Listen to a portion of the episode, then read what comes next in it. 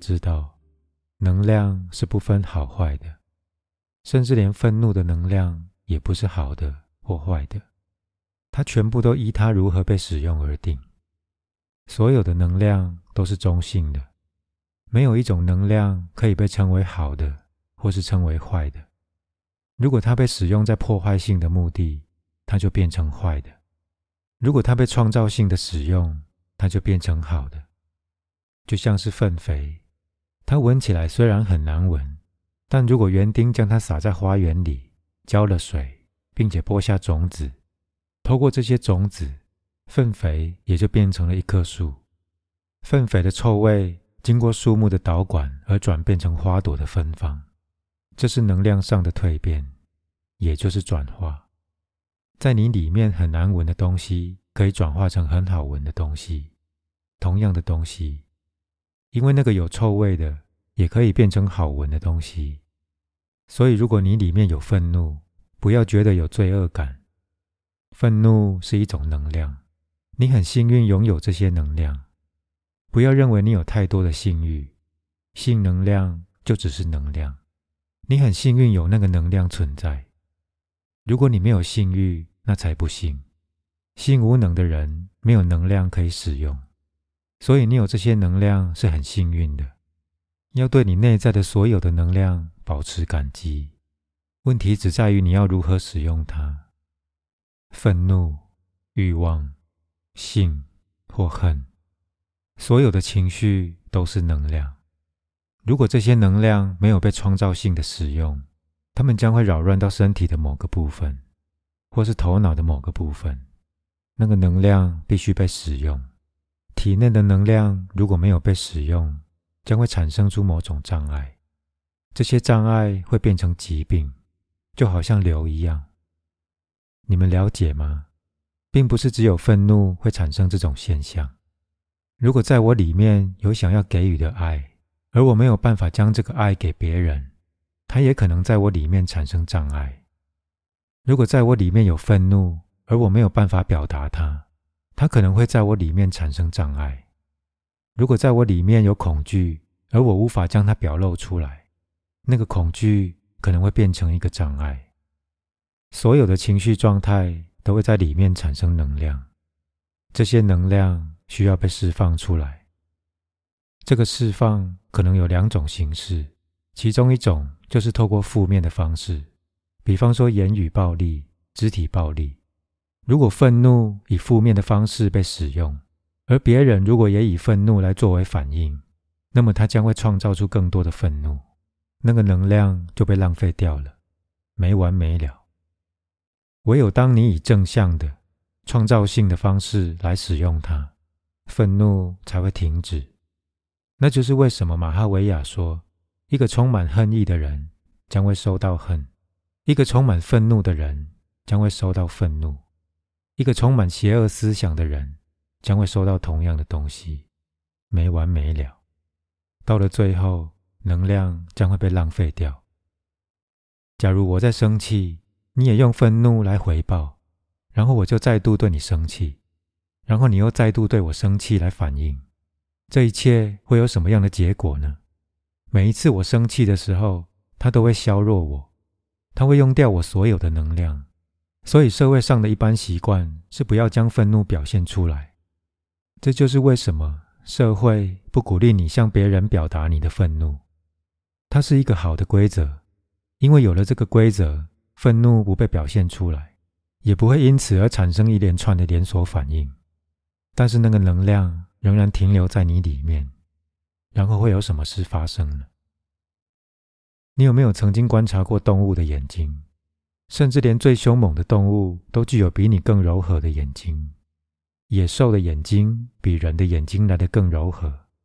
为什么会这样？因为在它们里面没有被压抑的能量。当一只动物在生气，它就会表达出来，它会怒吼、大喊或攻击。这些动作可以释放掉愤怒。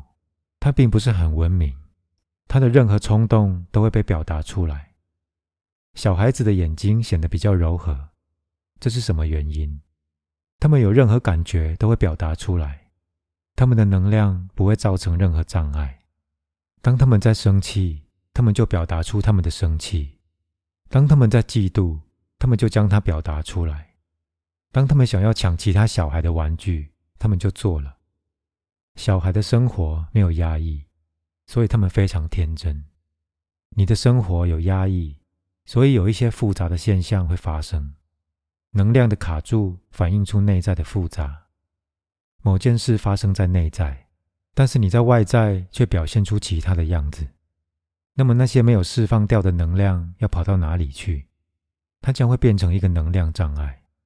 能量障碍意味着它就像一个结一样，掐住在你的头脑或你的身体里。它就好像一条河流，当有一部分的水冻结起来，然后就有一些冰块在河里漂浮。当那个冰块变得越来越大，河流的流动就越来越受到阻碍。如果所有的水都冻结了，河流就会停止流动。所以你就像一条河流，里面有很多冰块在漂浮。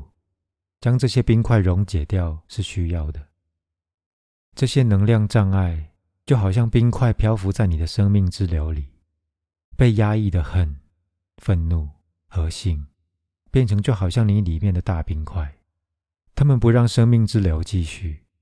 某些人的生命变得完全冻结，根本就已经不流动。将那些冰块溶解掉是绝对必要的。要溶解掉那些冰块，必须使用创造性的方法，其中一种就是放掉旧有的、受到阻碍的冲动；另外一种就是以创造性的方式来使用新的冲动。如果你注意看小孩子，他们的内在有很多热情，很多能量。如果你将他们留在家里，他们将会碰这个、弄那个，打破这个、砸碎那个。你告诉他们说不可以做这个，不可以做那个。你叫他们不要做什么，但是你并没有告诉他们可以做什么。你不知道小孩子打破杯子的时候是在做什么，他内在的能量需要发泄。没有其他的方式，所以他拿起一个杯子，借着将那个杯子打破，他的能量找到了一个出口，他被释放了。但是你告诉他们不要打破杯子，所以他不打破杯子。他走到室外，想要摘花，你说不要碰那些花，他甚至连碰花都不行。他走到里面，拿起一本书，你说不可以把书弄坏。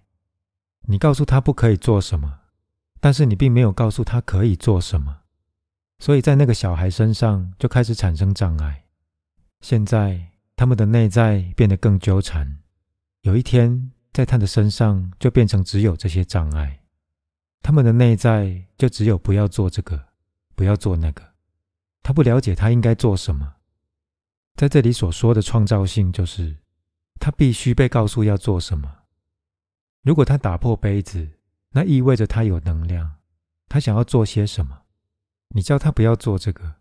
其实，如果你给他一些陶土，并且叫他做一个杯子，做一个像这样的杯子，那一定会更好。这将是这个能量创造性的使用。你了解吗？当他跑去摘花，你可以给他一些纸，并且告诉他说：“做一朵像这样的花。”这将是一个能量创造性的使用。他在撕一本书，或是拿起一本书，你应该给他一些别的事做，好让他能够使用他的能量。目前的教育完全没有创造性，那就是为什么小孩子从一开始他的生命就被摧毁了。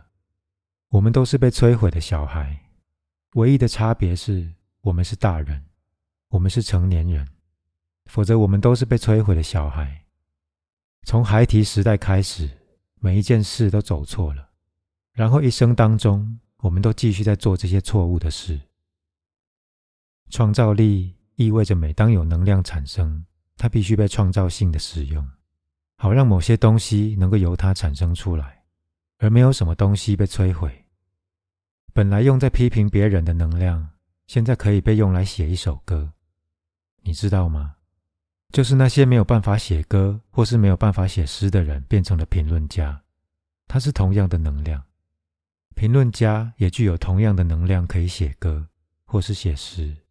但是他们没有以创造性的方式来使用它，他们所做的就只是批评别人，谁写的不好，谁在做什么，这是一种破坏性的使用。如果我们都以创造性的方式来使用我们内在所有的能量，这个世界将会变成一个远比现在更好的地方。所以，不要拒绝任何能量，不要拒绝在你身上所产生出来的任何能量，将它视为一项祝福，试着去蜕变它。那些看起来好像是不好的东西，可以被蜕变成很美，并且带有芬芳的东西。